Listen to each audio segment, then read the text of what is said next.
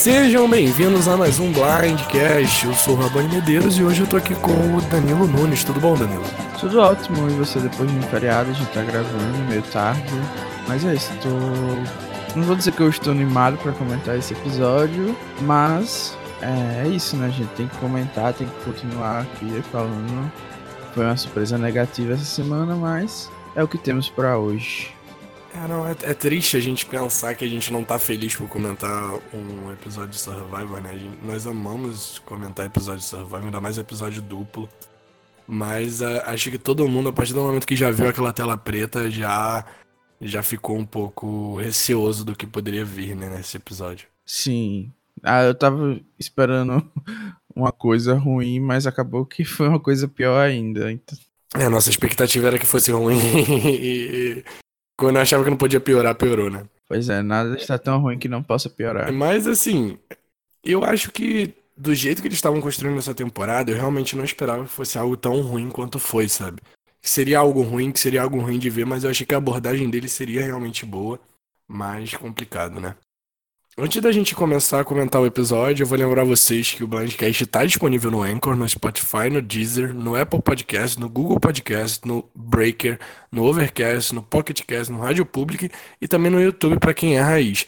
O episódio passado a gente ainda não conseguiu upar no YouTube porque a, o aplicativo que a gente usa para upar ele aceita no máximo duas horas. O episódio passado, se não me engano, teve duas horas e sete porque teve toda a conversa que teve e tá muito legal. Se você ainda não ouviu, saiu um pouquinho atrasado, saiu essa semana, mas tá muito legal. Se você puder, vai lá e dar uma conferida se você ainda não ouviu, óbvio. E agradecer os comentários do Samuel Sansão, do Jean Correia e do Felipe José. Pedir desculpas justamente pelos atrasos, né? Porque a gente tá enrolado realmente. É, nós quatro temos o Blindcast como mais um hobby do que um trabalho. Então não, não tem como a gente dar sempre prioridade pro Blindcast. Infelizmente, nós queremos muito. Mas a gente vai dar o máximo agora para tentar não atrasar mais. Mas é, a gente pede que vocês entendam, né? Que a gente, nós temos nossos compromissos na vida real também, né? É, a gente sempre dá o, o máximo para fazer as coisas é, no melhor tempo possível, para que vocês possam ouvir, comentar com a gente. Essa temporada em específico, a gente tá bem feliz com o envolvimento que vocês estão tendo com todos os episódios, é, o fato de vocês comentarem pedindo para que saia mais cedo, a, apesar de ser uma cobrança, também é algo positivo, porque significa que vocês querem realmente ouvir o que a gente está comentando dos episódios, querem conversar com a gente sobre o que aconteceu. Então, assim, é sempre uma faca de dois gumes. A gente gostaria de ter mais tempo e ter mais possibilidade de entregar sempre melhor conteúdo para vocês. É, pois é, a gente fica até triste de não poder entregar esse conteúdo tão bem produzido e, e a um tempo hábil. Se a gente pudesse, a gente entregava para vocês na quinta noite. Só que, infelizmente, não tem como. E aí a gente tenta entregar na, na, na melhor qualidade e no melhor tempo que nos é permitido, né? Com, com relação a, ao que o Felipe José comentou também, ele colocou uma pergunta que eu acho muito interessante. Eu vou abrir o episódio já mandando ela aqui pra gente. Eu vou ler aqui. Vocês acham que toda essa edição incrível que a gente estava tendo e os temas que estavam sendo levantados era uma espécie de meia-culpa da edição tentando amenizar e melhorar a própria imagem e conter toda a merda que fizeram em relação a esses dois episódios? O Jean Corrêa também deu uma pergunta parecida. O que, que você acha, Danilo? Olha, eu acho que não é 100% isso, porque a produção, quando quer, ela é escrota sem medo de, de, de ser criticada.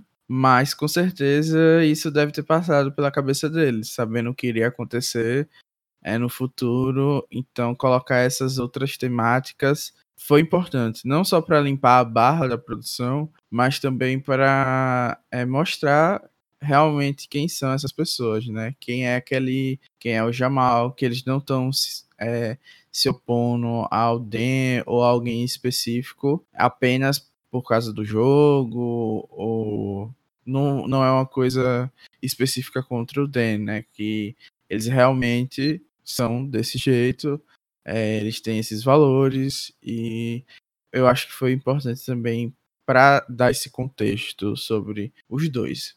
Claro que a produção também está pensando em, em, N fatores, né? Um, um escândalo desse de, de assédio é capaz de cancelar um programa. Então, tem várias variáveis aí que, que eles estão tomando em consideração, né? Eu não estou dizendo aqui que eles fizeram certo e não estou dizendo que eles fizeram errado. Apesar de eu achar claro que eles fizeram muito errado, né? Só estou dizendo que isso tudo foi o que eles devem ter pensado. E como sempre, a gente está aqui especulando sobre o que vai, o que eles faz, fizeram, quais foram as decisões que eles tomaram. É, eu concordo com você. E com relação ao episódio passado, eu acho que nem foi nem algo proposital, porque o tom já foi dado no CT, sabe?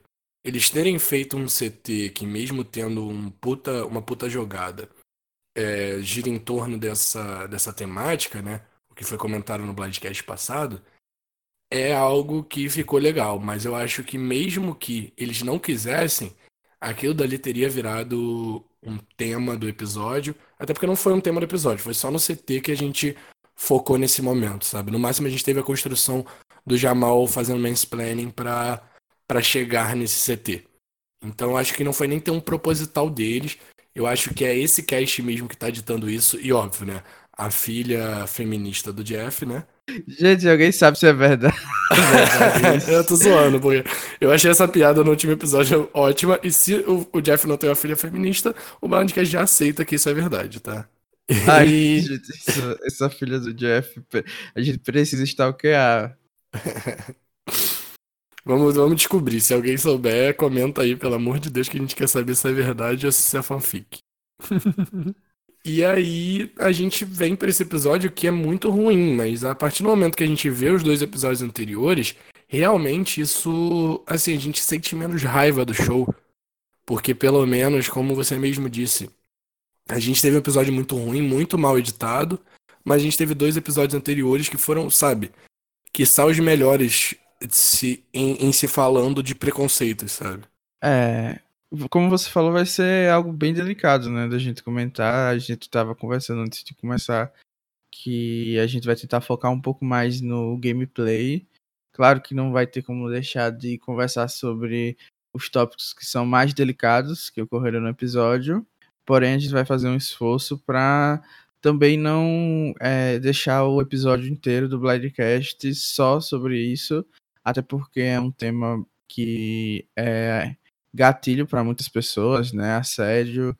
E por isso a gente vai tentar falar mais sobre a jogada. E, como eu até comentei no Bladcast passado, a gente estava tendo sorte de todos os tópicos, é, entre aspas, delicados, não estarem envolvidos no jogo. Porque a partir do momento que você é, envolve o jogo que está cheio de mentira, você tem que ocultar informações, é, jogar no emocional das pessoas envolve isso com algo tão importante como são é, o racismo, que foi, já foi tocado, o assédio, o feminismo, as coisas começam a ficar muito, muito, muito delicadas a ponto da gente tá passando limites que às vezes não dá mais para voltar, não dá mais para aceitar.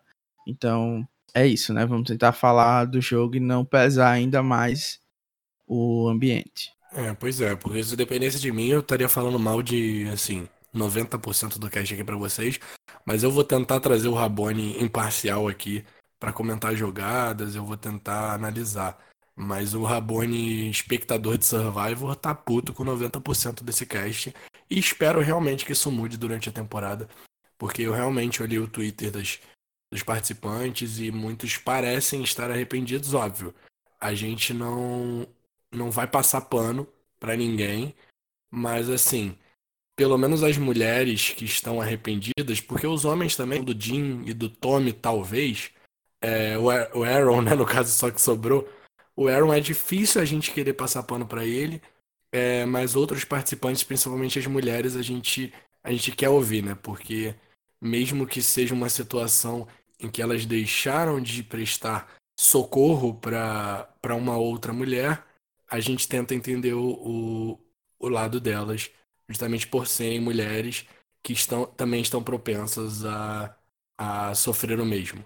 Não, não que homens também não possam, né? Mas, enfim. Sim, você falou da gente tentar ser imparcial, e eu acho bom esclarecer que a gente não quer com isso dizer que a gente tem uma posição isenta sobre o assunto, que a gente não, não tem, tipo, quer dizer que ninguém tá errado, ninguém tá certo, que a gente tá no meio.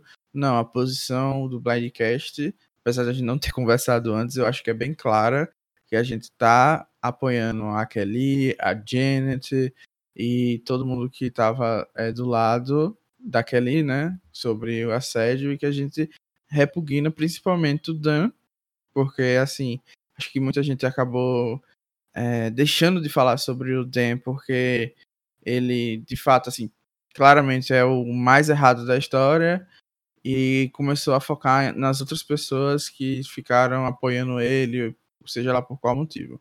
Mas assim, a gente não tá com uma postura de então A nossa ideia aqui é muito clara, desde sempre a gente toca nessas pautas e não seria diferente nesse episódio.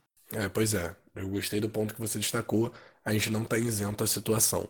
Estamos preocupados com tudo que aconteceu, mas, é, como falamos, a gente não quer trazer mais assunto pesado para vocês. O assunto será tocado, mas não será o tema do episódio, tal qual foi o episódio de Survivor, que praticamente ficou num clima de enterro. Falando de contagem de confessionários, a Kelly a primeira eliminada teve 12 confessionários, 12-0, né? Na divisão primeiro episódio e segundo episódio. A Janet teve 7, 2, 5.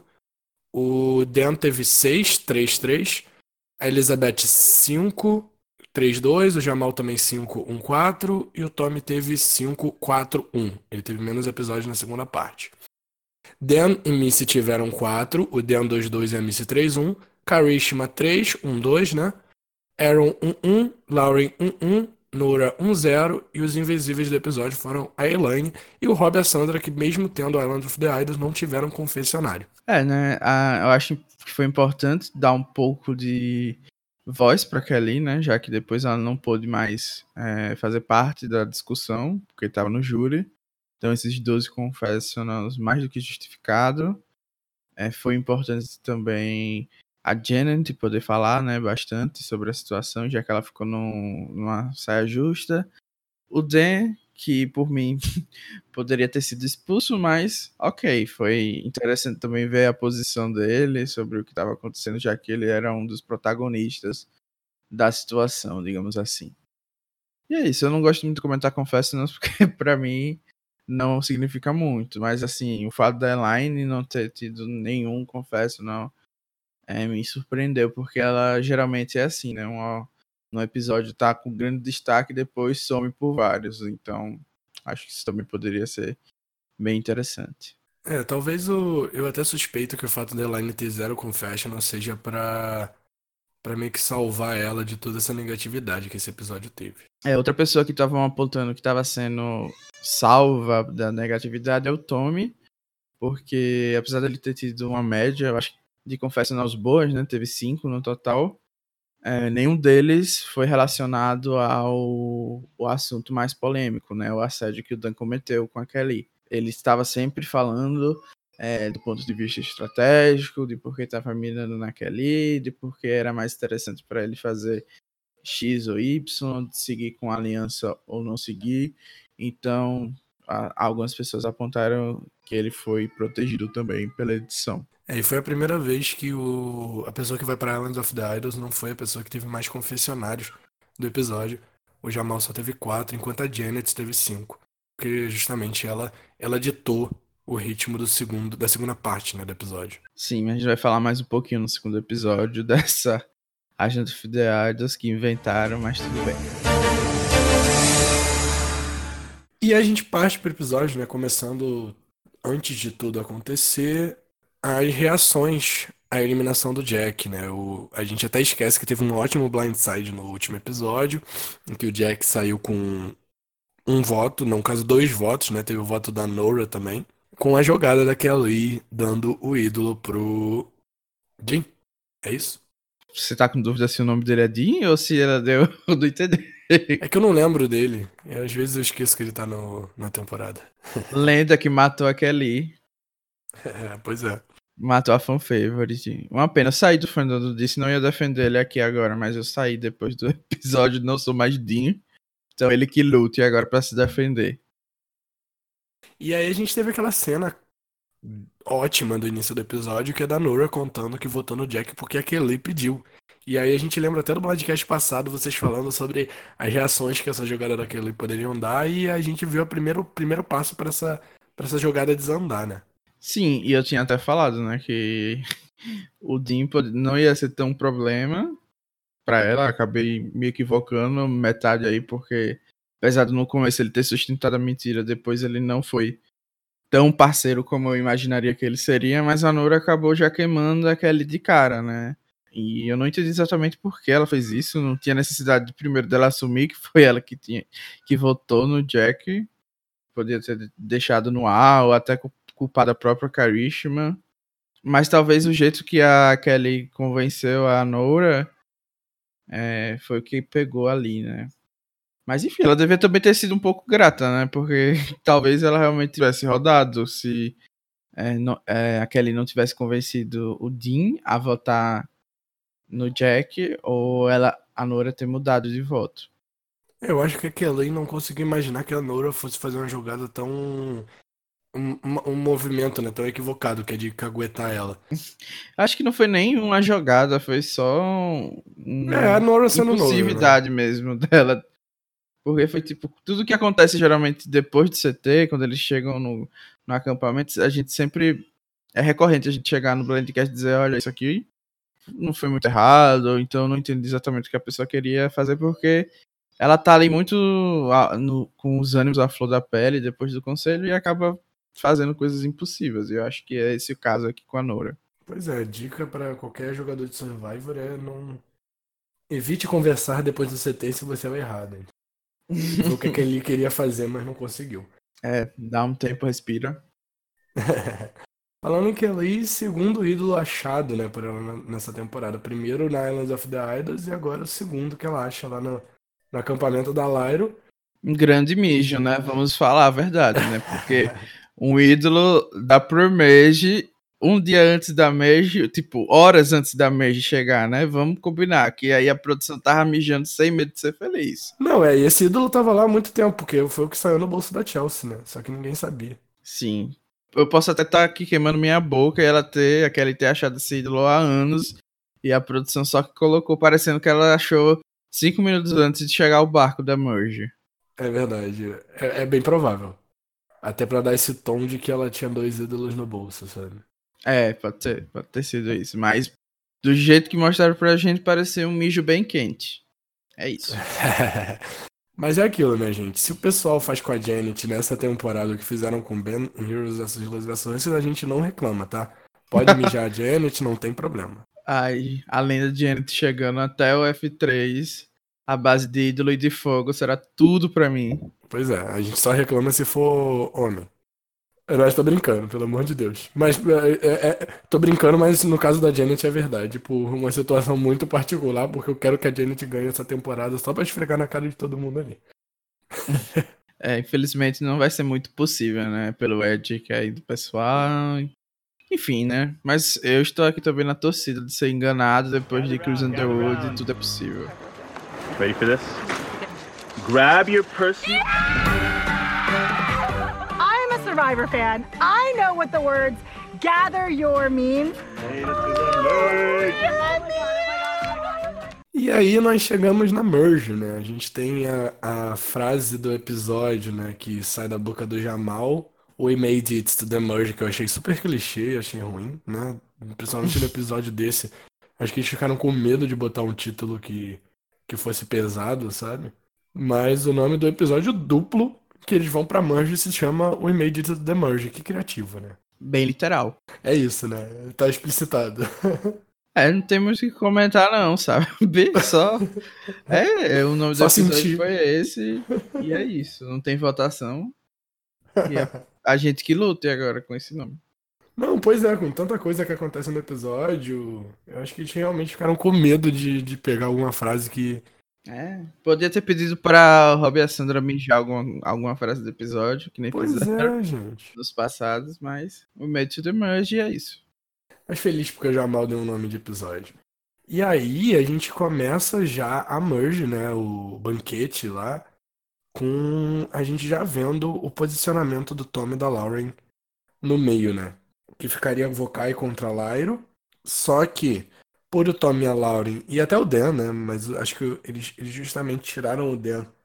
Por o Tommy e a Lauren já terem formado uma dupla e por, por conta de toda a negatividade que ele recebeu no episódio, acabaram não mostrando o Dan no meio e sim o Tommy e a Lauren como os que seriam decisivos, né, para pelo menos esse primeiro CT da Merge.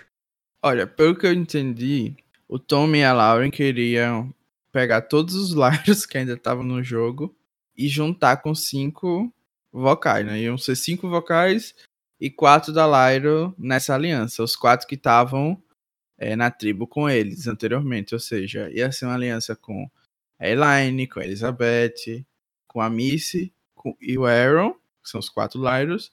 E aí viria o Tommy, a Lauren e três vocais, que seriam justamente a Kelly, né, a princípio, o Dan e a Janet. E aí, essa ideia seria para ter nove pessoas, uma aliança de nove. A gente sabe que tem tudo para dar errado.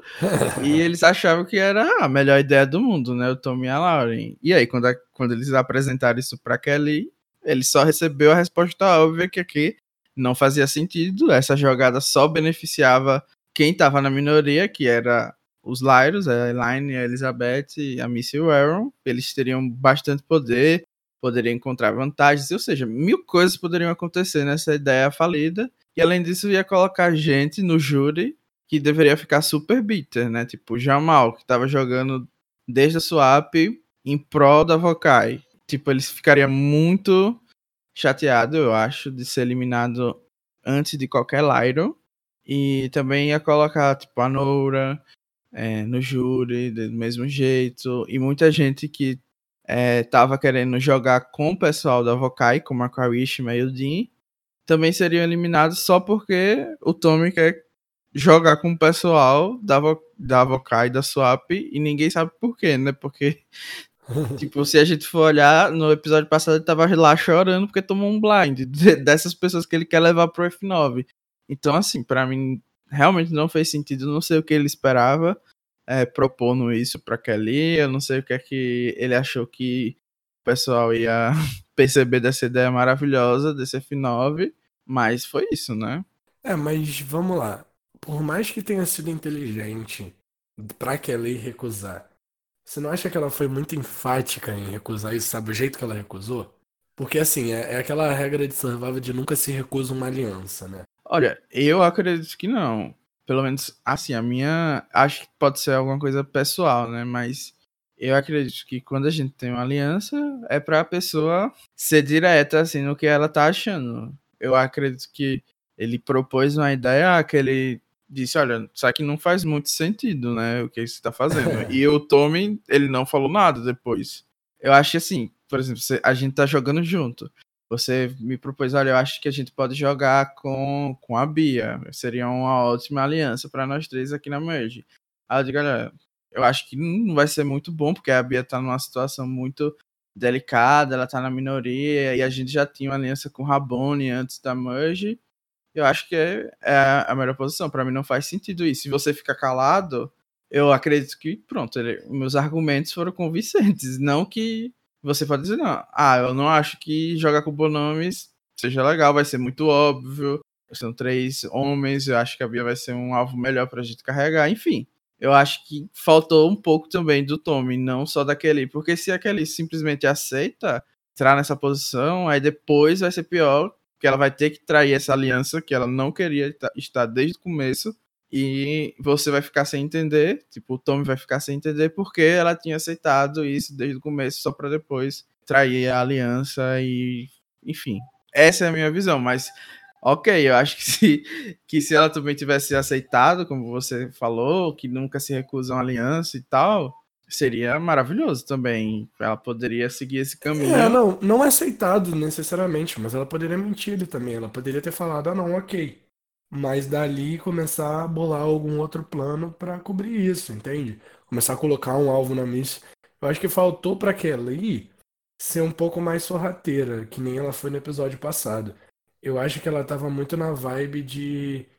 De tipo assim. social, quero conversar com as pessoas. Não que eu ache isso errado, eu acho que é um ótimo jeito de se jogar. Porém, a gente acabou vendo que deu errado porque as pessoas, elas, principalmente nessa temporada e nesse novo estilo de se jogar Survivor, elas querem se sentir cada vez mais ouvidas. Elas querem se sentir cada vez mais poderosas.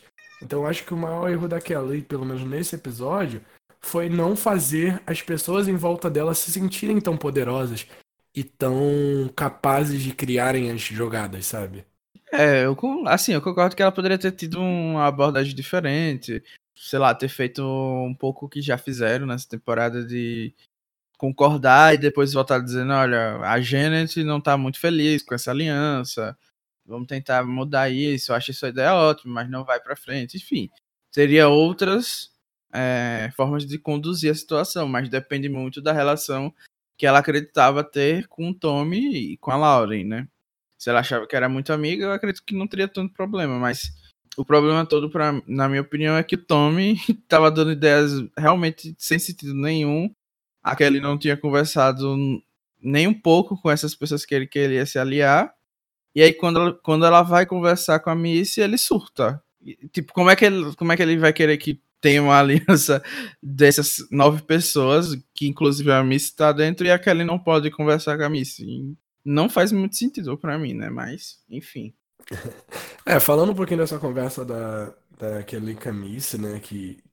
Lembrando para vocês que o alvo virou a Miss nessa conversa mesmo, em que a Kelly recusa a aliança do Tommy. E aí a Kelly vai lá e tem uma conversa com a Missy. O que já é o ponto primeiro, o primeiro ponto errado, né, desse episódio. Porque a Kelly tava tendo uma conversa pessoal com a Missy, realmente foi uma conversa de duas horas, porque foi um assunto importante, e aí pareceu pro Tommy e pra Lauren que era a Kelly fazendo um jogo social, sabe? E pelo menos pra gente não parece que era tanto um social da Kelly, mas sim um momento sincero, sabe? É, é aquela coisa, né? Quando você sai com alguém no acampamento, você pode tipo, tá fazendo nada, as pessoas podem achar que você tá fazendo a próxima grande jogada do game. E o pessoal meio que surtou, né, dela ter ficado horas conversando com a Missy. E não tem muito o que fazer, a pessoa fica paranoica, mesmo que aquela tenha, voltasse para falar com ele e dissesse, olha, eu tava falando com a Missy sobre comportamento do Dan, ou sei lá, inventado que estavam falando sobre a faculdade, blá blá blá, o Tommy podia muito bem simplesmente cagar para isso e achar que realmente estavam bolando alguma coisa para sabotar os planos dele e da Lauren. E infelizmente vai ter dessas coisas, né? A gente fala que jogando virtualmente a gente não tem essas essas oportunidades de ver as pessoas saindo juntas para conversar e tal, e fica mais difícil é, saber de fato quem tá com quem. E a gente também esquece que às vezes isso só aumenta a paranoia, né? Que uma conversinha assim pode acabar fazendo as pessoas pensarem mil coisas. A gente já viu em outras temporadas isso acontecer, como por exemplo em Kaganhan, quando as mulheres se juntam para tomar um banho, o Spencer utiliza isso para botar medo no tom no do Tony, né, sobre uma aliança feminina. E eu acho que é basicamente isso que aconteceu aqui. E sobre a, eu não sei se a gente comenta sobre a conversa, mas nesse primeiro momento eu achei que foi uma, uma, conversa bem importante, né? Que foi quando a gente vê de fato elas falando sobre tudo que aconteceu, a produção coloca flashbacks é, de todas as situações para mostrar e provar que realmente aquilo que elas estão falando aconteceu e que não, não é invenção de ninguém. Então, essa, até essa parte do episódio, para mim, tava tudo indo de vento e poupa. Tava lindo, né? Eu acho que foi o melhor momento do episódio com relação a esse tema, né? Eles realmente deram voz para elas falarem da situação. E eu realmente achei que o que estava sendo construído era a eliminação do Dan, porque, assim, já não era mais uma questão de, estou torcendo para ele ser eliminado, mas sim ele tem que ser eliminado, sabe? Tipo, não era mais uma questão disso depois desse momento do episódio que ficou claro a situação de assédio do, do Dan. Eu achei que ele seria expulso e a Kelly ia sair. achei que era isso, ia sair eliminada, né? O que seria um, um resultado para mim super aceitável. É o Dan sendo expulso pelo que ele fez, que é o correto, e a Kelly sendo eliminada, ou pelo menos as pessoas votando nela por causa do jogo, por ela ser uma ameaça, porque não estão sentindo mais confiança que ela vai seguir dentro do, do que o Tommy estava propondo, seja lá o motivo que for dentro do jogo, seria para mim super aceitável. Eu estava achando que a gente estava caminhando para esse é, resultado. Lady Gano. Não, eu não esperava a eliminação daquela aí, não. Eu realmente achei que o Dan ia sair nos votos. Até suspeitei que ele poderia ser expulso, que faz sentido, mas não tava esperando por isso, não. E aí a gente finaliza essa parte né, inicial do episódio, justamente com a Laura entregando aquela aí pra Missy, né? E aí começa toda a jogada do Tommy e da Lauren, né? De falar, não, a gente vai tirar aquela aí. Sim. É, a Elizabeth meio que, como você falou, é, mostra que tá disposta a fazer qualquer coisa para caminhar dentro do jogo. E aí já foi o meu primeiro incômodo com isso. E eu me incomodei também com a Lauren indo falar pra Missy que a Kelly é, tava mirando nela. Primeiro porque é, tava muito cedo, né, pra isso realmente estar afirmado, para ela vazar essa informação é, pra Missy. Porque, como a gente viu, até o voto mudou de fato, não foi, não foi nela. Então, eu acho que foi muito precipitado da Lauren, porque como eles estavam trabalhando para Kelly entrar nessa aliança de nove, acho que fazia sentido eles esperarem um pouco para ver se conseguiriam convencê-la a não entrar nesse plano. Tudo bem que foi uma medida paliativa deles estarem pensando que é, a Kelly estava se juntando com eles, né? Talvez para dar um blind no Tommy ou na Lauren. Mas eu acho que a partir desse momento que ela entrega essa informação, o jogo fica na mão da Missy e não mais na mão deles. E como a gente viu no episódio é, antes da swap, que a Vokai nova vai pro conselho, quando o jogo ficou na mão da Missy e do Aaron, a Laura e o Tommy tomaram um blindside. E eles estavam prestes a sair novamente. Então eu acho que foi um pouco é, equivocado da Lauren ter feito isso nesse estágio do jogo, né, tão cedo. E acabou que a Missy ficou numa posição ali onde ela poderia reverter o jogo da forma que ela quisesse, né, fazer. Eu quero muito defender essa jogada do, do da Laurie e do Tommy, porque eu acho que realmente se colocar na posição do meio é muito bom, mas a gente vai ver no outro episódio que eles não acabam não ficando tanto no meio, sabe? Que eles realmente declaram um lado, então declarar um lado se pôr em minoria não é tão inteligente, não. Não, não faz. Assim, a jogada deles não faz sentido para mim, porque as primeiras pessoas que eles eliminaram foram pessoas da Vokai original. Se a gente for olhar no jogo, por mais que o Tommy e a Laurie não tenham esse da Karishma e o Dean é, dentro dos planos, né, dentro dessa aliança de nove, os dois continuam do jogo. E se a Vokai, se a Lyra quiser se juntar, eles vão ter maioria. Tudo bem que vai ser difícil fazer a Karishma e o Dean voltarem juntos depois de tudo que aconteceu, mas quem tá na minoria, como a Karishma tá, vai topar qualquer coisa. Eu acho que, como eu falei, isso tá dando o poder novamente de controle do jogo pro Aaron e pra Missy. Até pra Elizabeth, né? E eu acho que foi.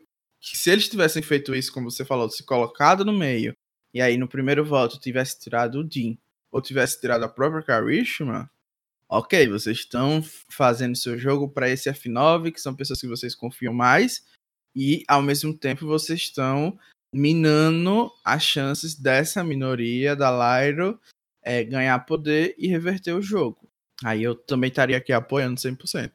Mas como não foi isso que aconteceu, eu preciso dizer que eu achei precipitado o que aconteceu e não concordei com os votos que eles estavam dando, que foram em pessoas que estavam jogando em prol da Vokai.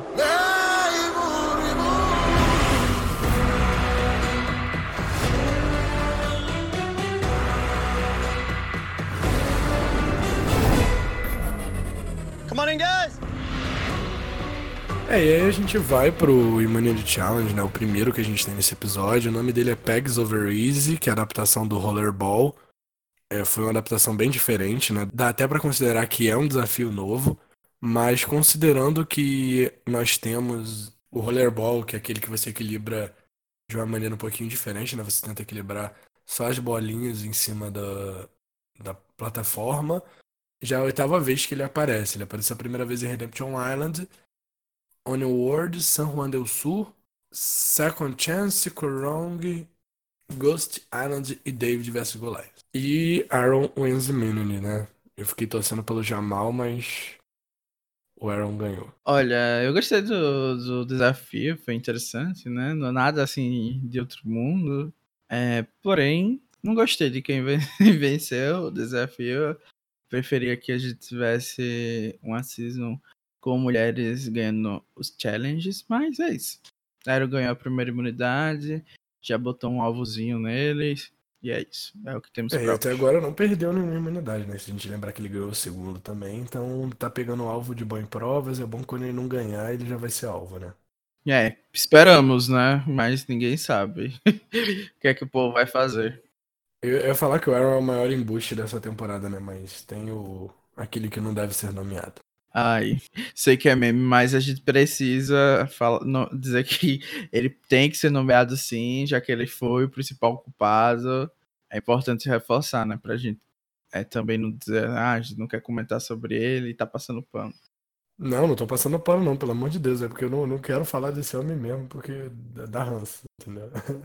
Mas assim, todo cuidado é pouco, porque com situações delicadas a gente tem uma maior responsabilidade. Out of everyone in this game, Missy is the biggest threat to win. This girl is smart. Like, she is thinking the way that I am thinking. I a thousand percent want to work with her.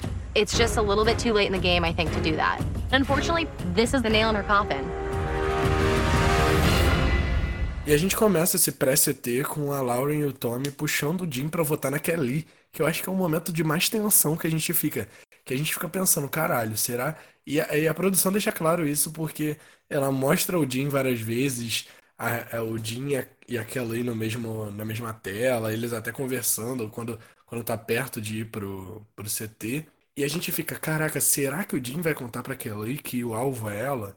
Até porque ela tá com um ídolo no bolso, até então só uma. Então, é, vo- voltando assim, até um pouquinho antes do que a gente estava comentando sobre a Lauren avisar a Missy, né?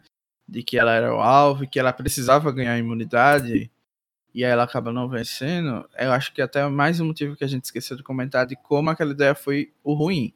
Porque agora a Miss estaria numa posição de total desespero, e ela podia muito bem contar que a Lauren é, foi quem vazou isso pra eles e acabar.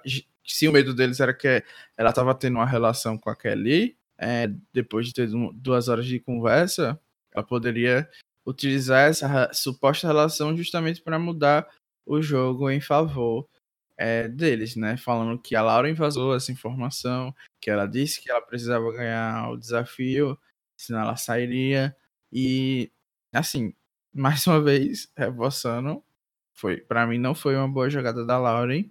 E aí você comentou sobre eles terem puxado o Jim para votar na Kelly, mais uma vez é, se colocando numa posição perigosa, né? Já que eles não faziam ideia do que tinha acontecido nos CTs passados, mas ok, puxou. E aí nessa hora eu disse, pronto, a Kelly tá safe, porque o- pro Jim não faz sentido nenhum embarcar nessa votação. E ele vai avisar e ela tem o ídolo, vai ser super fácil para ele ficar maravilhoso, perfeito. Lauren e Tommy que lutem com as ideias saindo errado. Mais uma vez fui enganado e decepcionado, por isso saí do fandom do Dean. Não, é, pois é.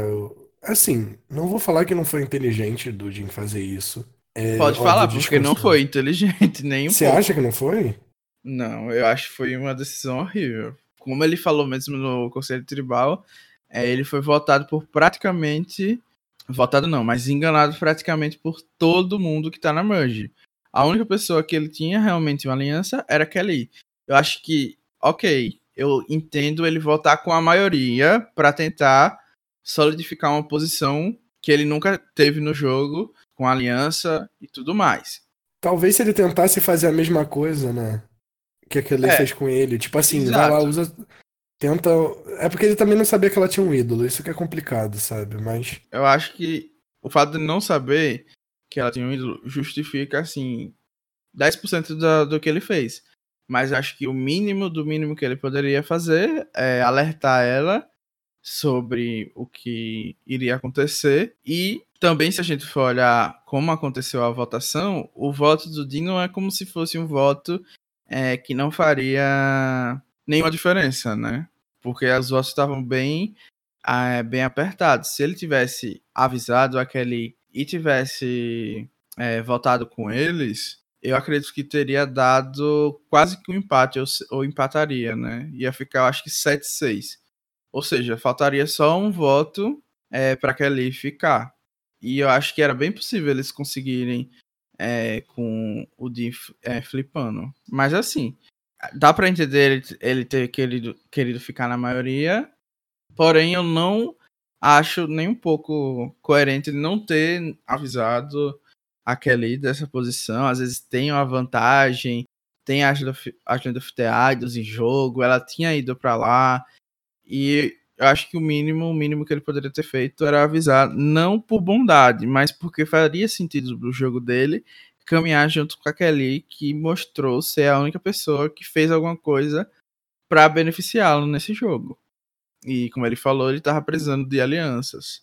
É, porque o Jin é meio que lobo solitário, né, nesse jogo. Ele não tem muito bem um, um vínculo. Não, não tem nenhuma aliança e ele eliminou a pessoa que poderia ser quem estaria disposto a levar ele no jogo, né? A Kelly, eu acho que era a única, porque o próprio Jamal Jack, que era quem ele estava tendo aliança, não foi provado, né? Porque eles votaram nele antes, e a Kelly que salvou com o ídolo. E o Jamal mesmo teria uma certa dificuldade de confiar no Jim, justamente por ter perdido o principal aliado para ele, sabe? E aí, uma terceira coisa que ele poderia fazer é dizer: olha, não tô disposto a votar na Kelly nesse momento. Eu acho que tudo bem, seria um pouco loucura, né? da posição dele, mas seria uma coisa que ele poderia falar. Eu voto com vocês, mas eu acho que eu não posso votar na Kelly nesse Acho que momento. o principal ponto era ele conversar com a Kelly e pedir para ela, tipo, olha só, eu fiz algo para você e eu não falei para ninguém e eu espero que você faça isso em troca porque você pode ferrar meu jogo. E aí conversar com ela. Aí olha só, a situação é essa, eles estão mirando em você. Você tem alguma possibilidade de se salvar? Você tem meu voto se você precisar. Mas eu, eu quero, sabe, deixar claro as coisas para ela. Ó, eu tô com você, mas é, eu não quero acabar com o meu jogo. Eles têm a maioria. Eu vou votar com eles se eu sentir que você não consegue salvar. Mas se você tiver como se salvar, você me avisa. Meu voto você tem. Entende? Uhum. Poderia ter sido uma jogada da parte dele. Mas, assim. É, é complicado. O, é, o problema também é que as pessoas que votaram com a Kelly, né, no DEM, são a, a maioria das pessoas que tinham acabado de votar no DIN. Pois é. No, no conselho passado. Então, assim, da perspectiva dele, faz sentido. A única coisa que realmente faltou foi conversar com a Kelly ou, sei lá, ter tentado mudar esse alvo, mas eu não sei se ele tava nessa posição. Talvez ele confiou, ele confiou no Tommy e na Laurie porque são as únicas pessoas do jogo que não votaram nele, entendeu? É, o que não Que não foram contra ele, ele, né? Que não deram blind nele, no caso. Mas é isso. Agora quem tá no fundo do Dick lute para defender. É, eu não acho que o Jim tem chance de ganhar esse jogo, não, mas pelo menos esperando para para que ele faça alguma coisa nesse jogo, porque ele é uma das poucas pessoas que não, não recebeu tanto comentário negativo né, nesse episódio. É, falando em comentário negativo, né, a gente tem o Jamal puxando, naquela conversa ótima com a Nora, o voto no Dan. E eu queria destacar principalmente o momento emocional da Janet para aceitar esse voto, sabe? Porque tava claro que a Janet que eu acho que é até o que torna pesado o pós-CT, né? Porque tava claro que a Janet não queria eliminar o Dan, e até que a Janet defendia o Dan. Mas ela falou, porra, se as meninas, as meninas incluso Miss, Elizabeth, já falaram tanto dele para mim, deve ser realmente porque isso é verdade. Pode não estar acontecendo comigo, mas deve ser verdade porque eu não ouvi só de uma pessoa, sabe? Diferente de outras pessoas que que ouviram de mais de uma pessoa aquilo e não levaram a sério, né? E aí a gente é, acaba tendo a primeira pessoa assim, ó, que a gente batendo palma, né, pra posição que tava, que a gente tinha acabado de ver que a Macy é, tinha pedido para Elizabeth utilizar esse tema do assédio em prol do jogo, que já acendeu vários alertas vermelhos pra gente, já tava metendo a merda no ventilador por completo, a gente vê que a Elizabeth realmente segue com esse plano de é, utilizar isso para virar o jogo, e a mesma coisa com a Elaine, que depois é, é alertada né, sobre essa situação, e a gente vê que a Janet acaba fazendo o que é correto, que é realmente acreditar que quando a, mulher fala sobre o que é que, que esteja acontecendo, que re recebeu um assédio, ou enfim, acreditar no que ela falou e tentar tomar medidas para realmente proteger a pessoa que tá na posição de vítima, né? E ela a gente acaba fazendo isso botando o jogo dela em risco, né? Porque o Dan era um aliado dela. A gente vê no começo do episódio o Dan falando que as pessoas com quem ele quer jogar, ironicamente, é a Janet e a Kelly. Enfim, a gente fica um pouco triste, né? De estar tá vendo aquela, aquela situação acontecer e aí depois eles ficarem conversando, a perguntar. A Kelly fica perguntando toda hora se tem os votos e toda hora confirmando, a gente já percebendo que as coisas não vão dar certo. E é isso.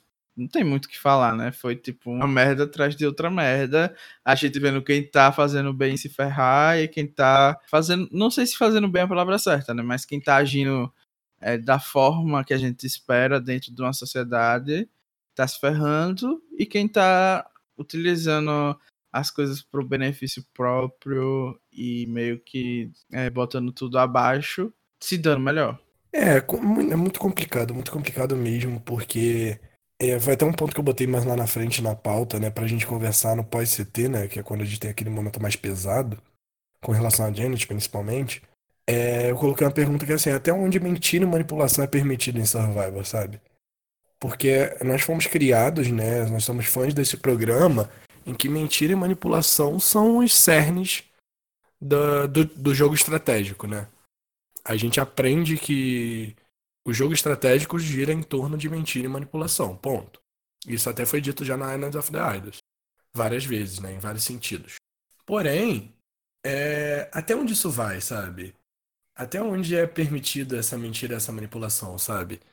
É... Até onde a falta de empatia com o próximo, né? Tipo, a falta de empatia com outros participantes e com situações frágeis, como é que aconteceu nesse episódio, justificam o jogo de survival, sabe? E realmente me incomodou isso. Eu sou o defensor de que você pode fazer o que você quiser em survival. Mas realmente esse episódio me incomodou muito e eu acho que, tipo, esse é o limite, sabe?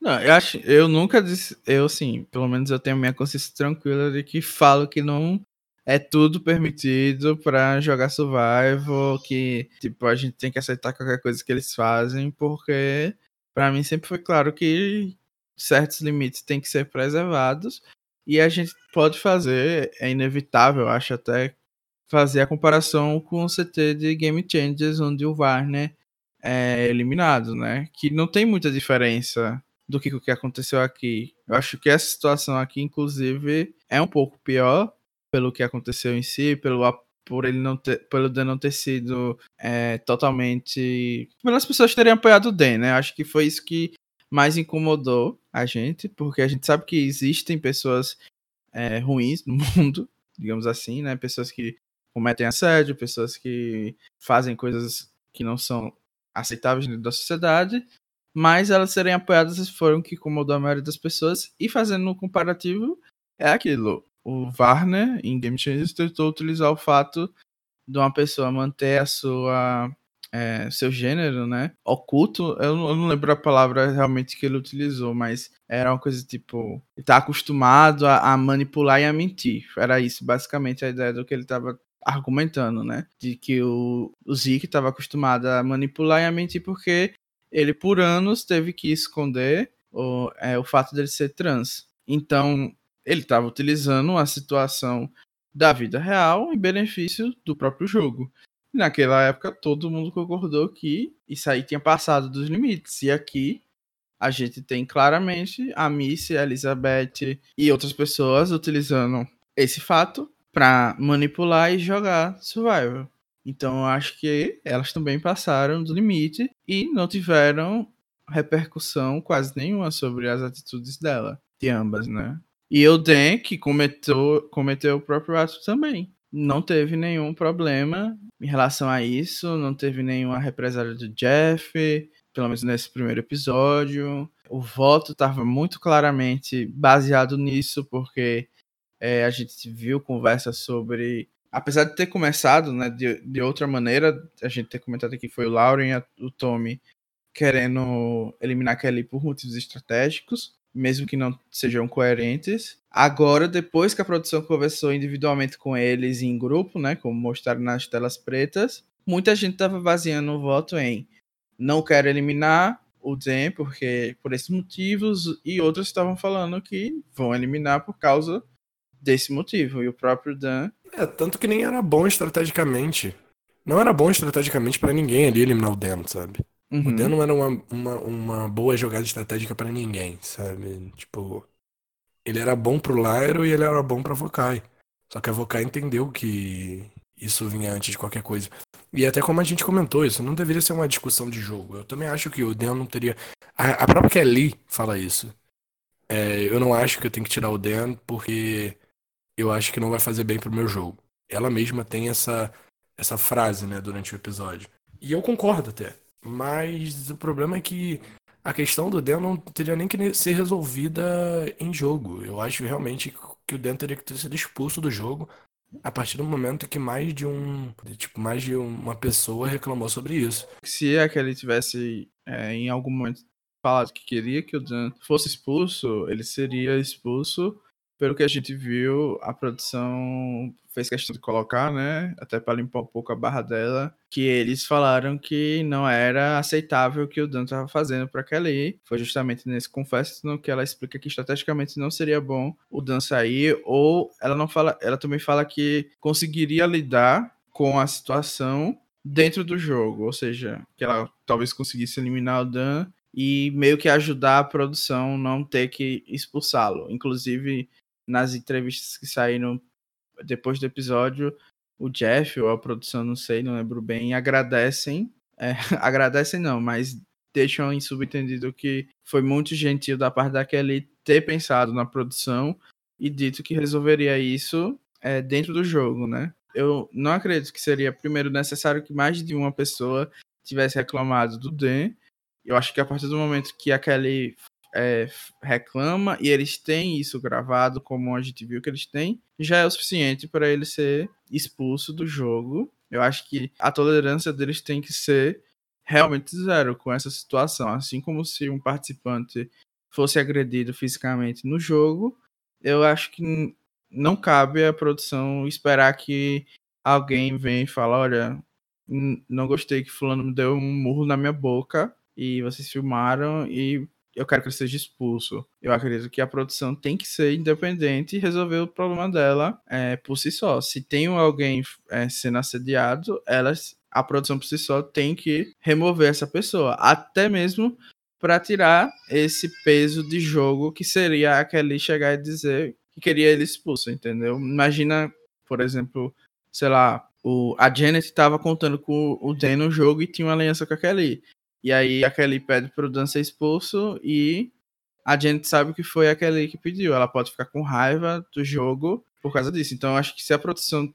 Eu acho não, eu, eu acredito que a produção tenha que ser independente até para evitar que, que a culpa disso caia mais uma vez na Kelly. Se, a Kelly tivesse falado que queria ele expulso, ele provavelmente teria sido expulso. Ou não também, né? Porque, assim, se a gente for ver, a Su reclamou explicitamente, inclusive que todo jogo, porque ela foi assediada pelo, pelo Richard em All Stars, e a produção meio que cagou pra ela. E aí tem outro fator que muitas vezes eu e você nem passa pela nossa cabeça que é, a mulher vai ter medo, né, de, de tomar essa posição mais agressiva em relação ou mais contundente de colocar.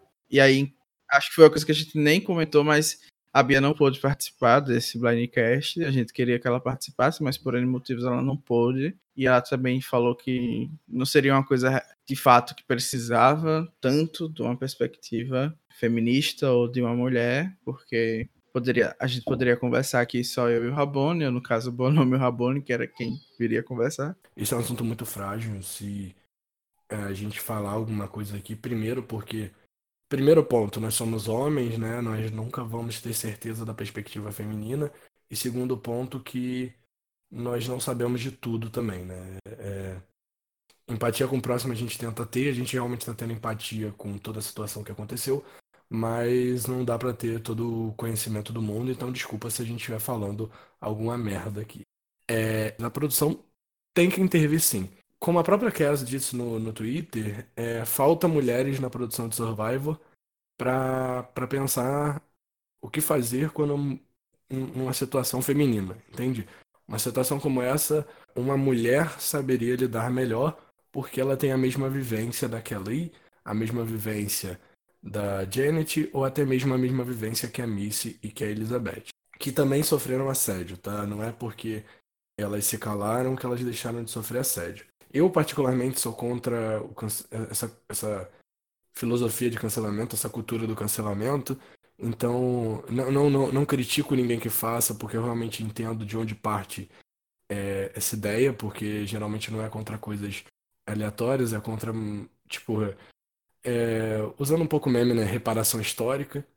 Então, eu sou contra essa cultura, mas eu não critico nem quem faz, mas também não apoio nem, nem, nem, nem faço coisas do tipo, porque para mim não, não, não é o certo. Eu acho sim que não é nem a cultura de cancelar, mas também não é nem o silêncio que vai resolver. É, óbvio, é, óbvio. Eu acho que o Dan realmente tem que saber que o que ele fez foi, foi errado, né? Se não estava claro, porque a todo momento no episódio, até no próximo, né, mais específico, ele vai falar que é, se ele fez alguma coisa que nunca passou pela cabeça dele que ele estava tendo um comportamento que poderia em qualquer momento estar tá sendo é, motivo de é, motivo de algum questionamento por parte de qualquer pessoa e se se fizesse aí ele pediria desculpa estaria profundamente arrependido blá blá blá. Então a partir do momento que a pessoa nem entende que realmente fez alguma coisa questionável, uma coisa errada, eu acho que é importante a gente poder falar é, para essa pessoa que o que ela fez foi grave e que ninguém tá aqui para achar bonito e, e aplaudir e perdoar nem nada, mas é como você falou, tipo, eu acho que um grande limite em tudo que acontece na internet é quando já partem para ameaça de morte, para falar da família da pessoa e blá blá blá. E aí já são outros limites sendo traçados.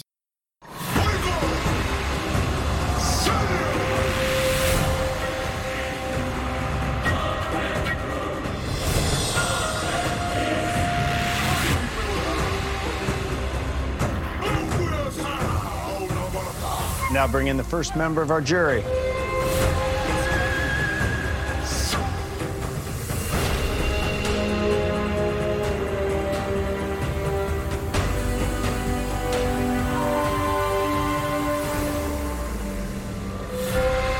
E a gente termina esse pré-CT com aquele achando o ídolo, né? Com eles indo pro, pro CT com a Kelly e com o Dan sendo os alvos do episódio e com a nossa expectativa se o Jim iria ou não contar para Kelly sobre ela ser o alvo. E aquele, aquele CT, né? Tipo clássico de, de primeiro CT da Merge, que ninguém fala nada de concreto, né? Todo mundo se, se isentando de opinião e enrolando, né? Parece que é um CT que nem precisaria acontecer, né? Ele poderia ter partido direto pro voto. poderia mesmo, mas tava muito feliz quando ela achou o segundo ídolo. Achei que agora ia a produção até colocou uma ceninha do Dean perto daquele, eu achei pronto. A produção deixou meio que subentendido aqui que eles conversaram, vai dar tudo certo. Ia ser lindo, né? É, ia pelo menos remediar a merda, né? Botar um perfume em tudo que tinha acontecido, porque o Dan sairia e ainda sairia idolado pela Kelly, né? Ia ser assim. É, a gente teria toda uma repercussão também, mas a repercussão viria depois de algo que, tipo assim, ah, ele já não Vai, tá mais. Ia aqui. dar um fechamento assim que a gente sairia com um sentimento de justiça. Sim. E não sairia com uma frase do Dima dando aquele botar a tocha no chão, que foi simplesmente uau, deu vontade de socar a tela do computador. Do Dan, né? É, tudo bem falando isso. Eu até me atrapalhei agora. Você falou do Jim, eu fiquei pensando, meu Deus do céu, ele fez isso? Aí eu lembrei que realmente. É, esse momento eu nem botei aqui na pauta pra gente comentar, porque eu não quero comentar realmente de, de não, né? e aquele meio que tava sentido, né? Que tava em perigo de sair. Foi muito gananciosa. Eu até entendo como tava funcionando a cabeça dele no momento, porque, pelo menos pelo que a edição mostrou, até então ele nem sabia da, das acusações de, de de abuso. Não que eu não esteja dizendo que ele passando pano para ele dizendo que ele não saiba que é um abusador, mas até então ele não sabia que estava exposto. Quem? O então, Dean? O Dan. Ah, sim. Até então ele não estava exposto. Então eu entendo ele ter tido aquela atitude, sabe? Porque se ele tem aquela atitude depois de saber que ele foi exposto como assediador, eu acho que seria mil vezes pior. Eu acho que ele sabia, sim, porque a produção conversou com todo mundo sobre verdade. isso. É, não pensei Eu nesse acho- ponto. Eu acho que tava bem claro pra ele que, que era isso mesmo.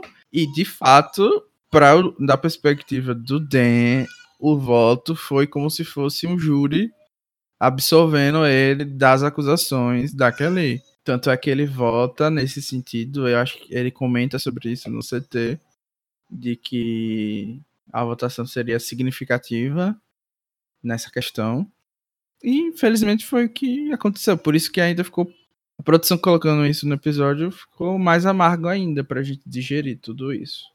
E aí, enfim, né? A Kelly não usa o ídolo, ela ainda fica até insegura com a Lauren e fala: Loa, você vai votar do jeito que a gente falou? E a Loa fala: Sim, vou votar. E aí a Kelly leva um blindside a lá James Clement, saindo com dois ídolos no bolso. Amargo, por isso que é bom ter ídolo com prazo de validade, que aí a pessoa usa no prazo. não, mas vem cá, foi a segunda pessoa a sair com dois ídolos no bolso? Eu acho que sim. Eu Só James de outra Clement lá em China, né? É, comentem aí, gente, se vocês lembram de algum terceiro, mas eu, tô, eu, eu costumo lembrar, não tô conseguindo lembrar de ninguém que, que tenha saído com o ídolo no bolso, não. Mas é isso, né? Beijo Kelly, rainha, o resto nadinha, né? Melhor participante dessa temporada, concorda? Concordo. Por enquanto, sim. O Jamal também tá ali bem é, entre os participantes que foram interessantes de ver jogando.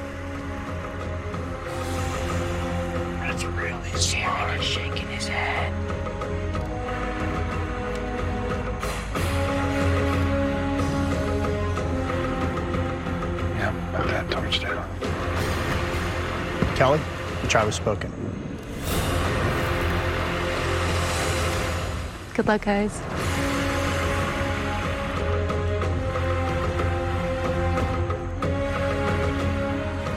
Well, as much as you want to believe and trust, you always got to worry about deception.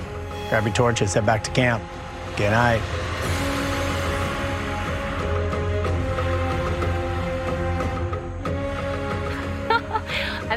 Honestly kind of in shock.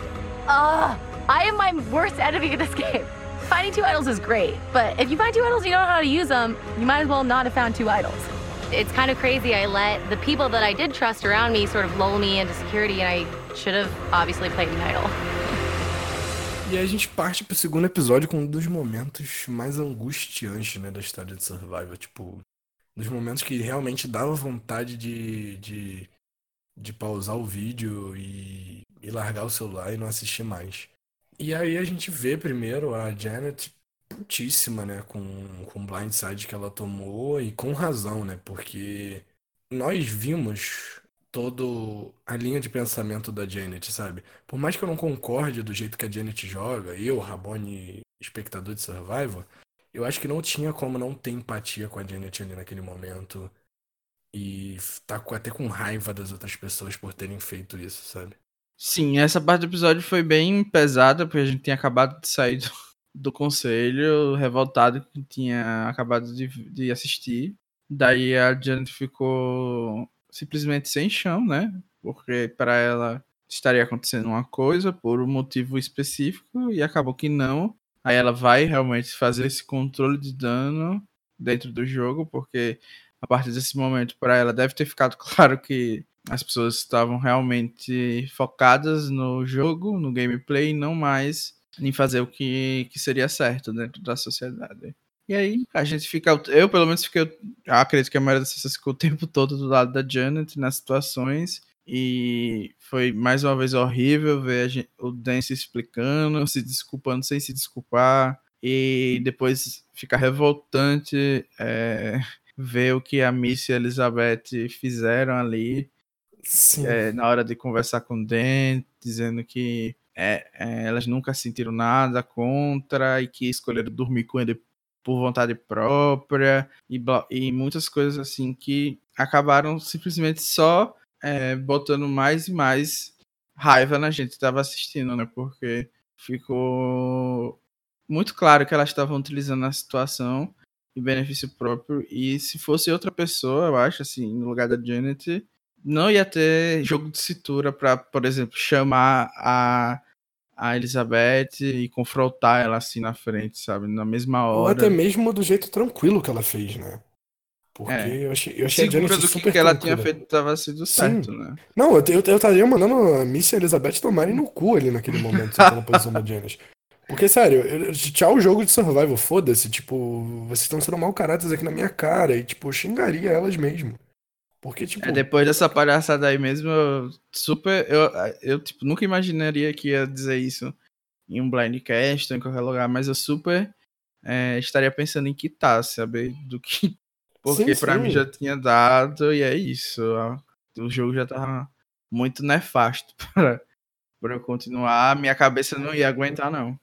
Eu não vou comparar as situações, mas no último jogo que eu joguei, no Big Brother Ultimate, eu passei por uma acusação em que, em que eu fui acusado de machista. E, assim, em nenhum momento eu tô dizendo que, que eu não fui machista, até porque, por ser homem. Mas eu tava sendo acusado de uma coisa que depois foi provado de que eu não fui. E, sério, naquele momento ali, me deu vontade de desistir do jogo, sabe? E eu acho que. Eu, eu entendi a Janet porque eu acho que ela tava numa situação parecida. Óbvio que ela não tava sendo acusada de nada, porém ela tava sendo acusada de inventar algo. É, é, é, tipo, algo muito pior. Porque ela tava sendo acusada de acusar alguém falsa- falsamente, sendo que a pessoa realmente é um assediador, sabe? Então, tipo, Uhum. sabe? Ah, eu, eu fiquei muito indignado. É, assim, gostava muito da Miss da Elizabeth. Inclusive, ainda acho que a Miss Elizabeth, principalmente a Miss, fizeram um ótimo jogo nessa temporada. Mas eu acho que se a Miss for realmente o winner dessa temporada, vai ficar um gostinho amargo na, na boca de todo mundo que é fã de Survivor, sabe? Independente do arco dela depois desse episódio. Sim, e é triste porque basicamente eu acho que muita gente, assim como eu, ficou decepcionado com o episódio porque reforçou mais uma vez que tem sempre uma consequência para quem quer fazer é, as coisas do jeito correto ou de um jeito que não é o padrão dentro da sociedade, né? Porque o normal é realmente passar a mão na cabeça do Dan, dizer que ele não faz por mal, que ele é, só é uma pessoa que gosta de, é, de tocar nas outras, que é, sei lá, carinhosa, pegajosa, e que quando uma mulher resolve tomar uma atitude, que foi o caso da Janet, né, de tirar o, o poder dele, tirar ele do jogo, dar uma consequência para esse comportamento, ela se lasca. E é isso. E pra mim isso deixou o episódio muito sombrio, sabe? Porque acabou tirando toda, pra mim, né, a graça do Survivor, que geralmente é a gente ver que é um experimento social, mas que muitas vezes as minorias ou pessoas que não teriam poder dentro do, da sociedade conseguem fazer novas regras, né? E desde o começo, pelo menos, a gente ainda tem reflexos da nossa sociedade, porém, a gente vê o primeiro winner, foi um winner que é homossexual, no segundo a gente teve uma mulher vencendo, já mais velha, enfim, não vou recordar aqui todas as vezes que isso aconteceu, né? Mas é, é legal ver os experimentos, a parte social de experimento social de survival. E aí quando a gente vê que às vezes não vai ser sempre assim, vai ser um pouco dark, né? Como foi nesse episódio, dá uma bad. E pra mim foi esse o caso. É muito complicado. Mas saindo um pouquinho né, desse momento, pra gente não ficar sempre tocando nesse assunto que a gente falou que não ia tocar tanto, mas a gente já tá é, Uhum. falando bastante, né? Porque não tem como, como você mesmo disse. O, a gente teve Idol Hunt, né? O, o Aaron e a Missy saindo pra procurar ídolo até com uma pá de madrugada. Só que a Janet tava lá, né, com insônia por conta de toda a situação que aconteceu e falou: Que isso, vocês vão, eu vou também. E aí quem acha o ídolo é a Janet. E a gente fica muito feliz nesse momento do episódio, né? Tem que ter um pouquinho de felicidade pra gente. Ah, com certeza. Pra mim, esse, essa foi a justiça sendo feita. Se a produção mijou isso pra Janet, parabéns. Continue fazendo isso. É, se for pra interferir no jogo, que seja dessa maneira. E foi meio escroto também ver o Aaron e a Missy simplesmente cagando ali pra Janet, né? Pra, tipo, passando direto, sem falar quase nada, enfim. É, essa parte foi ruim, mas pelo menos a gente viu ela co- conseguindo encontrar o ídolo. Tomara que ela ganhe confiança agora pra sair mais vezes procurando, né? Depois que a pessoa acha o primeiro ídolo, fica ah, geralmente mais fácil de encontrar outros. Então, tô aí na torcida.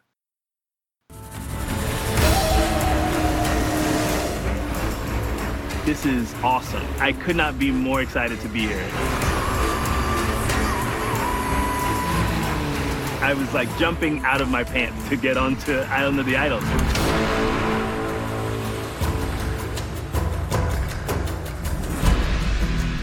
Wow, look at that.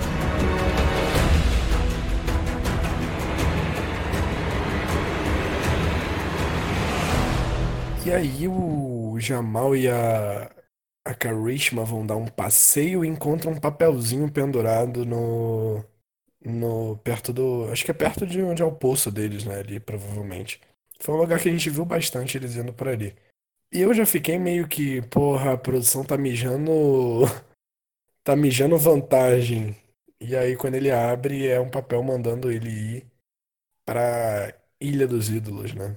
Uhum. E aí, eu até achei engraçado um comentário na tribo falou, porque esse episódio, o pessoal.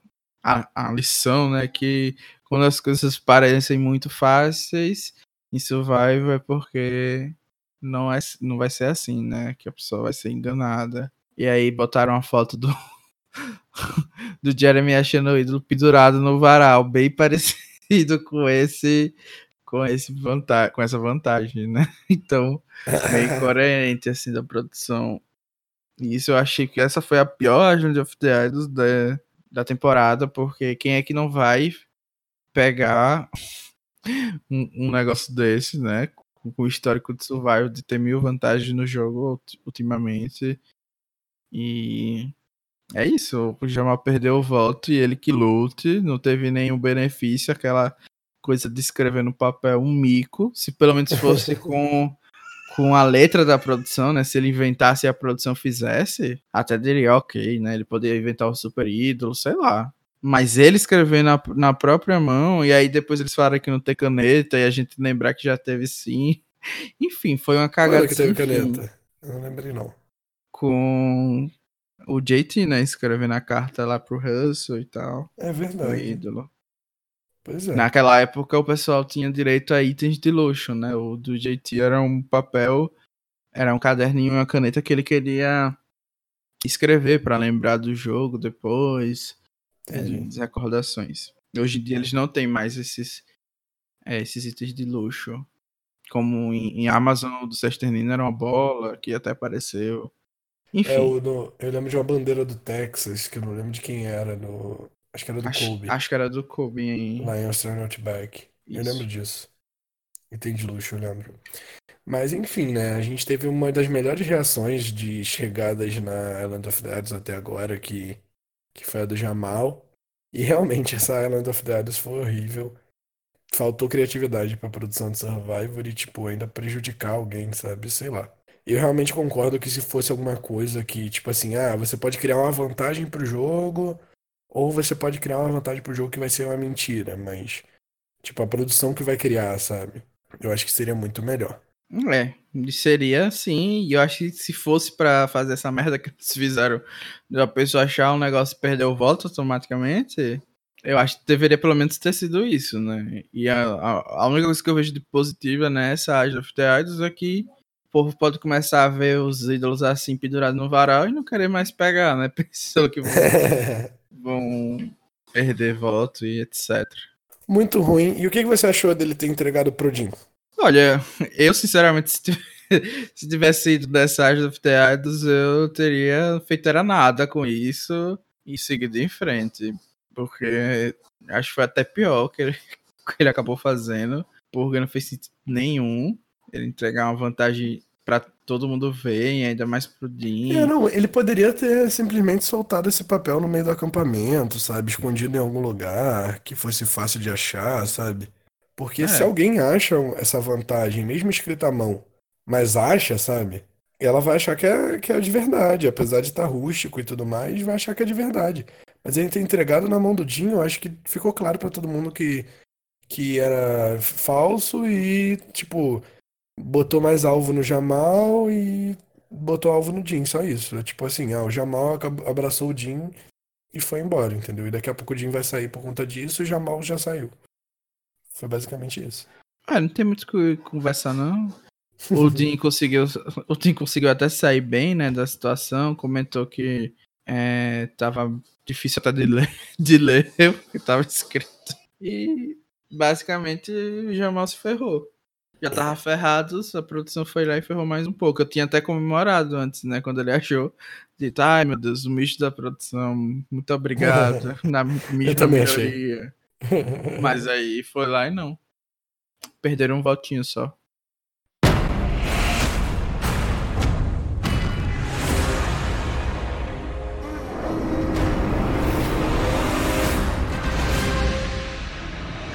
First things first, Aaron, got to take back the immunity necklace. And you? E a gente vai pro nosso segundo desafio de imunidade da temporada, né? Eu, eu particularmente gosto muito desse desafio e foi desafio que eles fazem no início da merge, né? Que eles dão imunidade pra um homem e pra uma mulher. E o nome desse desafio é I Hold On, que é uma adaptação de Splashback, em que a única diferença é que eles estão de costas pra corda, ou que geralmente eles ficam de frente pra corda. É a sexta aparição desse desafio, achei sinceramente que tinha mais, eu lembrava dele bastante, mas eu, ele não acontece há tipo nove temporadas.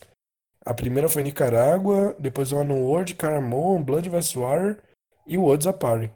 É, tem um tempinho que ela não aparece, mas ela é um desafio clássico, né? É.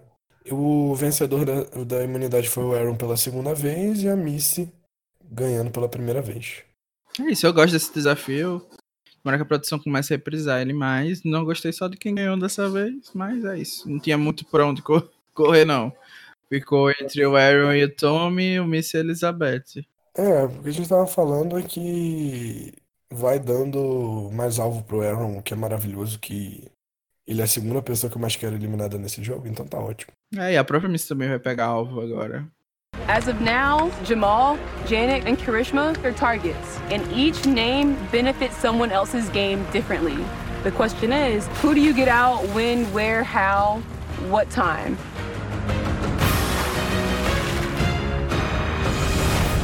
E a gente parte pra parte final do episódio, né, discutindo discutindo coisas que não são tão interessantes, né, pra gente, que é a decisão de quem eliminar. Entre o Jamal, a Janet e a Karishma, e do nada a Nora não tá mais na minoria, né? Ela é desconsiderada no voto deles, né? Eu acho que ela foi desconsiderada porque o pessoal não vê ela como um alvo, né? Assim como algo que alguém possa beneficiar eles se sair do jogo. E é isso, basicamente. Eu acho que ela ainda continua na minoria. Só não foi considerada pelo voto porque ela é subestimada a esse ponto. E isso, nesse caso, vai ser bom para ela, né? Que vai durar aí mais um pouquinho. E foi ruim também porque a gente viu que não tinha muita esperança. Ia ser um deles e that's it. É, não, pois é, a única esperança que a gente tinha é o, ídolo da Janet servir pra alguma coisa, né? Mas com a quantidade de gente que tem contra três pessoas, no máximo quatro, é, são nove são oito? É, são oito pessoas que votaram é, São- na, naquela É, aí. porque- Então eles eles É, é aquela mesma aliança inicial, só que sem o. Sem a Janet, sem a Kelly e com o Dean, né? Eu não sei, mas quem votou, quem votou na, naquele foi o Aaron, Dean, a Dan, o Elaine, a Elizabeth, a Laura e a Missy e o Tom. Foram oito pessoas. É aquela aliança inicial sem a Kelly e a Janet e, e com o Dean. É, e a gente vai pra um dos CTs mais angustiantes, né, da, da história de Survival, se não o mais. Assim, é, a gente até imagina o que vai acontecer, né? A gente até aceita que isso vai acontecer, mas a gente não espera que vai ser tão errado em tantos aspectos. Sim, tava bem claro que o Jamal ia ser eliminado, porque o ídolo da Janet não poderia salvar a todos eles. O que poderia acontecer era no máximo a Janet utilizar o ídolo do Jamal pra ela meio sair, que, que ser eliminada e quitar do jogo. Eu até fiquei pensando que isso poderia acontecer, mas aí quando ela fala que tava decidindo se ia ficar ou não é, no jogo o pessoal meio que disse pra ela ficar, eu imaginei que, que ela iria acabar usando o ídolo dela mesma e o Jamal ia acabar rodando. E assim, por mais que a gente achasse que só isso ia ser ruim, o que realmente jogou a merda no ventilador e piorou tudo foram as conversas que tivemos no conselho, né? Eu acho que muito daquilo foi o que pressionou a, a Janet até a cogitar realmente o kit. É, não, e o maior erro que eu aponto desse, desse CT é algo que eu vi muitas mulheres reclamando, tanto no Twitter quanto no Facebook, que foi deixar o Dan se justificar sem, no caso o assediador se justificar sem a assediada ter nenhuma palavra, nem que seja um confessionário, sabe? Ela poderia até não falar naquele momento por ser uma regra do jogo, e até ouvi gente discutindo se regras do jogo poderiam ser quebradas em situações como essa, mas colocar pelo menos um confessionário daquilo ali naquele momento ali, dando a opinião dela, seria bom para até para as pessoas que não entendem o quão pesada essa situação estava sendo, né? Porque eu acredito que tem muitas pessoas que não façam ideia do quão pesado aquilo ali foi, principalmente o espectador comum dos Estados Unidos, sabe? Sim, eu acho que se eles quebraram algumas é, regras ou coisas que a gente tá acostumado a ver, tipo, a gente nunca ouviu um produtor falando. E para essa ocasião eles resolveram quebrar essa regra. Eu acho que também poderia ser quebrada essa regra do júri não falar. É, eu não sei se seria também muito produtivo, no caso, é, em termos de resolução ali na hora, né? Não sei se isso seria é, tão eficaz, mas acho que seria o mínimo que poderiam ter feito ali para para Kelly poder também ter um pouco de, de voz naquele assunto, já que o, que o Jeff queria discutir isso, é, que fizesse então da maneira correta, né? Com todo mundo podendo debater, explicar que por, essa, por ser uma situação que estava envolvendo uma outra pessoa, que ela tivesse o direito de falar, ou como você falou, nem tinha cogitado essa possibilidade, mas que colocasse um confesso daquele é, pós-eliminação, é, falando um pouco sobre o que ela achou daquele conselho, do que o pessoal tava falando, né? Eles poderiam fazer meio que uma entrevista com ela e, e colocar ali. Seria também uma quebra de padrão, mas seria um meio termo ali que poderia resolver a situação. Seria um momento necessário, né? Padrões eles já quebraram para esse episódio, como você mesmo disse, seria um momento necessário para o tom que esse episódio recebeu, que assim no geral, eu acho que. Eu não quero nem dar uma nota para esse episódio, porque, assim, há pontos bons no episódio se você para pra ver como espectador de Survivor, mas há muitos pontos ruins que só baixam essa nota. E eu acho que a produção de Survivor errou, errou muito nesse episódio. Sabe, esse episódio é. Até para uma pessoa adulta, é muito ruim de se assistir. É muito, muito. Sabe, tem muitas coisas. Acho que não só. Não deveria avisar só para tirar as crianças da sala ali naquele início. Sabe? Tem que tirar todo mundo da sala e não assistir esse episódio. Esse é um episódio que eu deixaria de assistir, que eu desassistiria na história de Survivor. Ah, eu também compartilho desses sentimentos de ser um episódio que não queria assistir e tudo mais. Inclusive, eu acho que foi a primeira vez que deu vontade de parar o episódio no meio e nem mais acompanhar a temporada mas eu não tenho, não tenho esse luxo, eu tenho que acompanhar até para é, poder falar aqui no Blindcast e tal. E para mim, esse episódio foi nota zero. Eu tenho confiança em falar isso, porque para mim é, não tem entretenimento que salvaria o desserviço que foi esse episódio. E por mais que seja. Assim, por mais que eu entenda que a produção ache que eles estão fazendo um grande serviço, trazendo essa conversa, essa reflexão e é, botando todos os pontos de vista e falando que o jogo é muito complicado e que nem todo mundo tem todas as informações para tomar uma decisão é, correta, né? E que é, também é assim no mundo real que as pessoas não têm todas as informações e partem para o julgamento, eu super discordo porque, como eles falam, eles têm gravação das pessoas 24 horas. E eu acho que é totalmente diferente do mundo real. Aqui a gente tem prova gravada, porque eles são acompanhados 24 horas por dia. Então, eu acho que o argumento da produção cai por terra justamente por isso, porque não é como o mundo real que a gente tem que arrumar mil provas e que é super complicado, que é super delicado, que vidas estão envolvidas e, e não sei o que, blá blá blá, e que às vezes as, as, a, em 0,5% dos casos homens são falsamente acusados, e aí tem que se tomar cuidado e blá blá blá. Aqui não. Aqui a gente tem gravação. Aqui a produção poderia intervir. Aqui a produção poderia resolver o problema e escolheram não fazer. Então, para mim, assim, a produção é uma das maiores culpadas, o Dan com certeza é o primeiro. Aí a gente teve nesse conselho o Aaron falando merda sobre é, se realmente fosse uma coisa que tivesse acontecido, ele saberia, o Dean saberia, o Tom saberia. E graças a Deus o Jamal tava lá para poder dar uma perspectiva coerente. É porque as coisas só acontecem quando os homens sabem, né? É. o mico da Chernobyl. E ainda bem, né, que o Jamal tava lá para dar uma perspectiva é, Sensata, correta né? do que, é- do que realmente é a realidade. E, enfim, gente, eu queria que a Janet tivesse quitado, apesar de eu estar torcendo por ela, porque é, mostraria para a produção que não vale a pena é, proteger um participante só porque vai dar mais audiência, talvez. É, enfim, eu não sei o que, eles estavam na cabeça, mas assim, eles tinham total consciência dos problemas que era ter o dano no elenco. Eu acho que eles estavam pensando sim em expulsar ele, porque primeiro, eu acredito que o, Jack só foi júri mesmo na Premage tão cedo, porque eles pensavam que o Dan poderia ser expulso do jogo e não poderia ter sido júri. É porque geralmente os júris são de 10, eu também pensei nisso. É, aí eu, eu só fiz essa ligação agora depois desses episódios, né? Que talvez esse tenha sido o motivo. É, eu nem não- sabia que o Jack era júri, na verdade. Eu fiquei sabendo quando ele entrou lá no primeiro CT. Sim. E também a gente viu que o Dan tinha um, foi construído ou pela produção, ou eles mandaram os próprios participantes construírem, né? Um abrigo separado para o Dan dormir.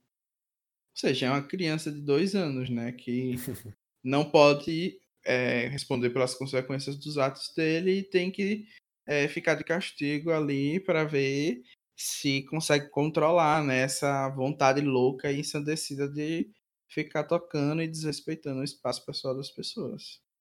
Enfim, para mim a produção decepcionou bastante nesse episódio. Para mim tá assim: Dan em primeiro, depois a produção, aí depois vem o Chernobyl, o Chernobyl do Aaron, aí depois me decepcionei bastante com a, La- com a Missy, com a Elizabeth, e a Lauren vem aí no junto também, porque depois da Confess falando que não queria eliminar o Dan por esses motivos. É, e- não, acho que o mais pesado do Confesso da Lauren foi se não foi, com...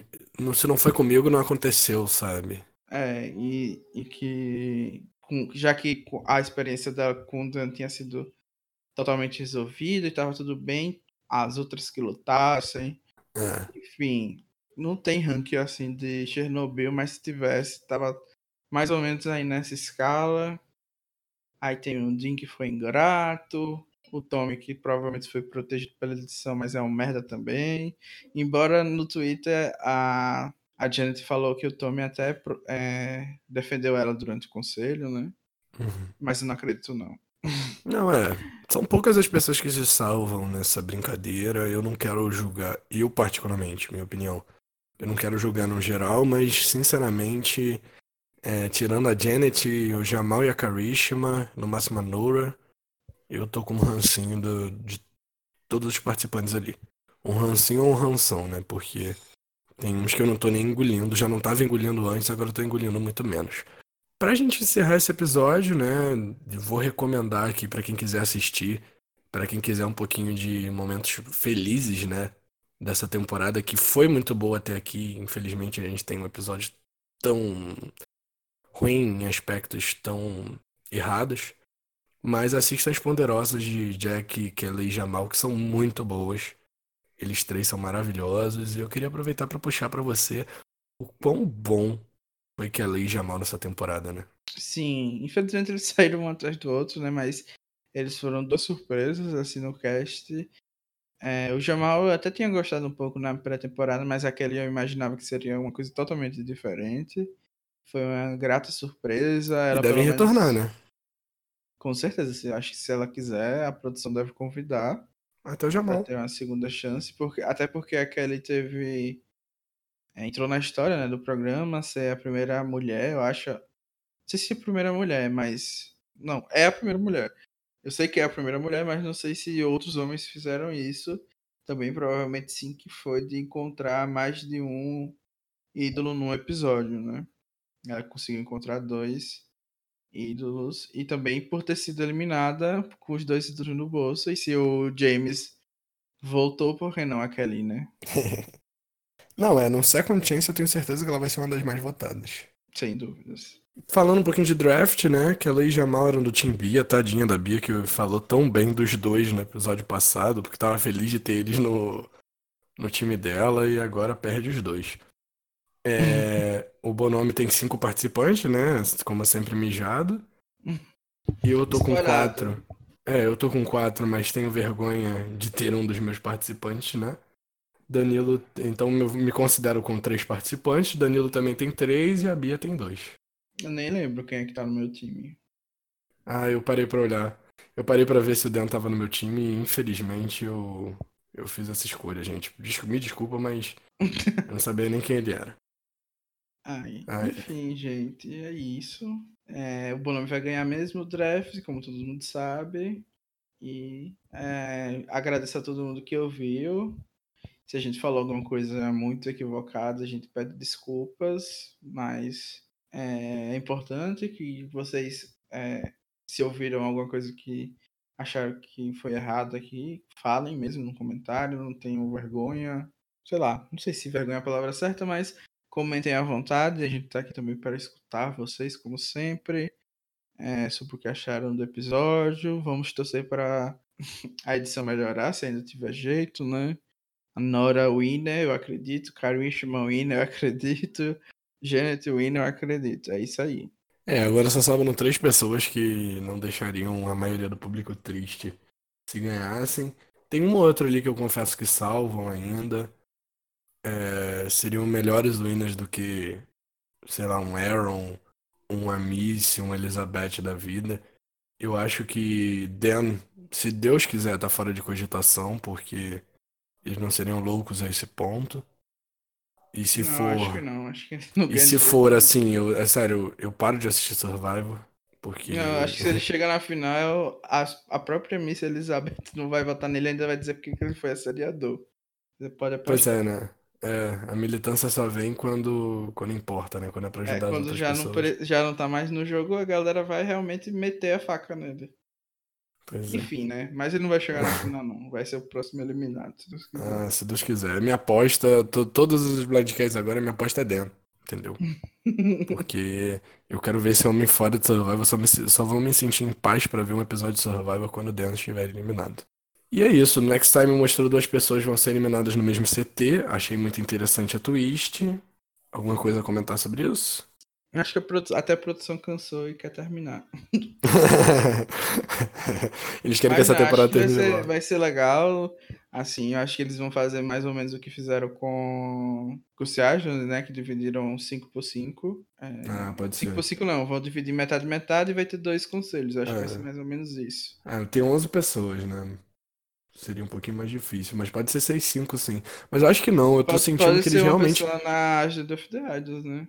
Ah, verdade, verdade. Tem esse ponto também. É, vamos esperar pra ver, né? É só isso, né? Não É tem mais isso. jeito. Acabou. É É, isso aí então, que a gente. Missy e o Tommy saiam no próximo episódio. Ai, ai. É isso aí então, gente. Muito obrigado por terem ouvido até aqui. Como o Danilo mesmo falou, deixem os comentários de vocês. A gente gosta de ouvir a opinião de vocês, principalmente sobre um assunto desse, assim, deem suas opiniões. Se vocês se sentirem confortáveis, sabe? A gente quer. Se a gente falou alguma coisa errada, nos corrijam. Como eu expliquei pra vocês, a gente também não, não somos as pessoas mais sábias do mundo. A gente tá aqui comentando. A gente sabe bastante de Survivor, mas nem tanto assim. Mas com relação a questões sociais, eu acho que só a vivência de cada um que vai ser uma opinião tão importante quanto, né? Sim. E é isso aí, principalmente mulheres, se a gente tiver falado algo de errado, sintam-se à vontade pra nos corrigir, porque a gente só vai, só vamos aprender os nossos erros a partir do momento em que ouvirmos que eles são errados, né? Mas é isso então, gente. Muito obrigado por terem ouvido até aqui e tchau, né? Tchau. Jamal, the tribe has spoken. Time for you to go.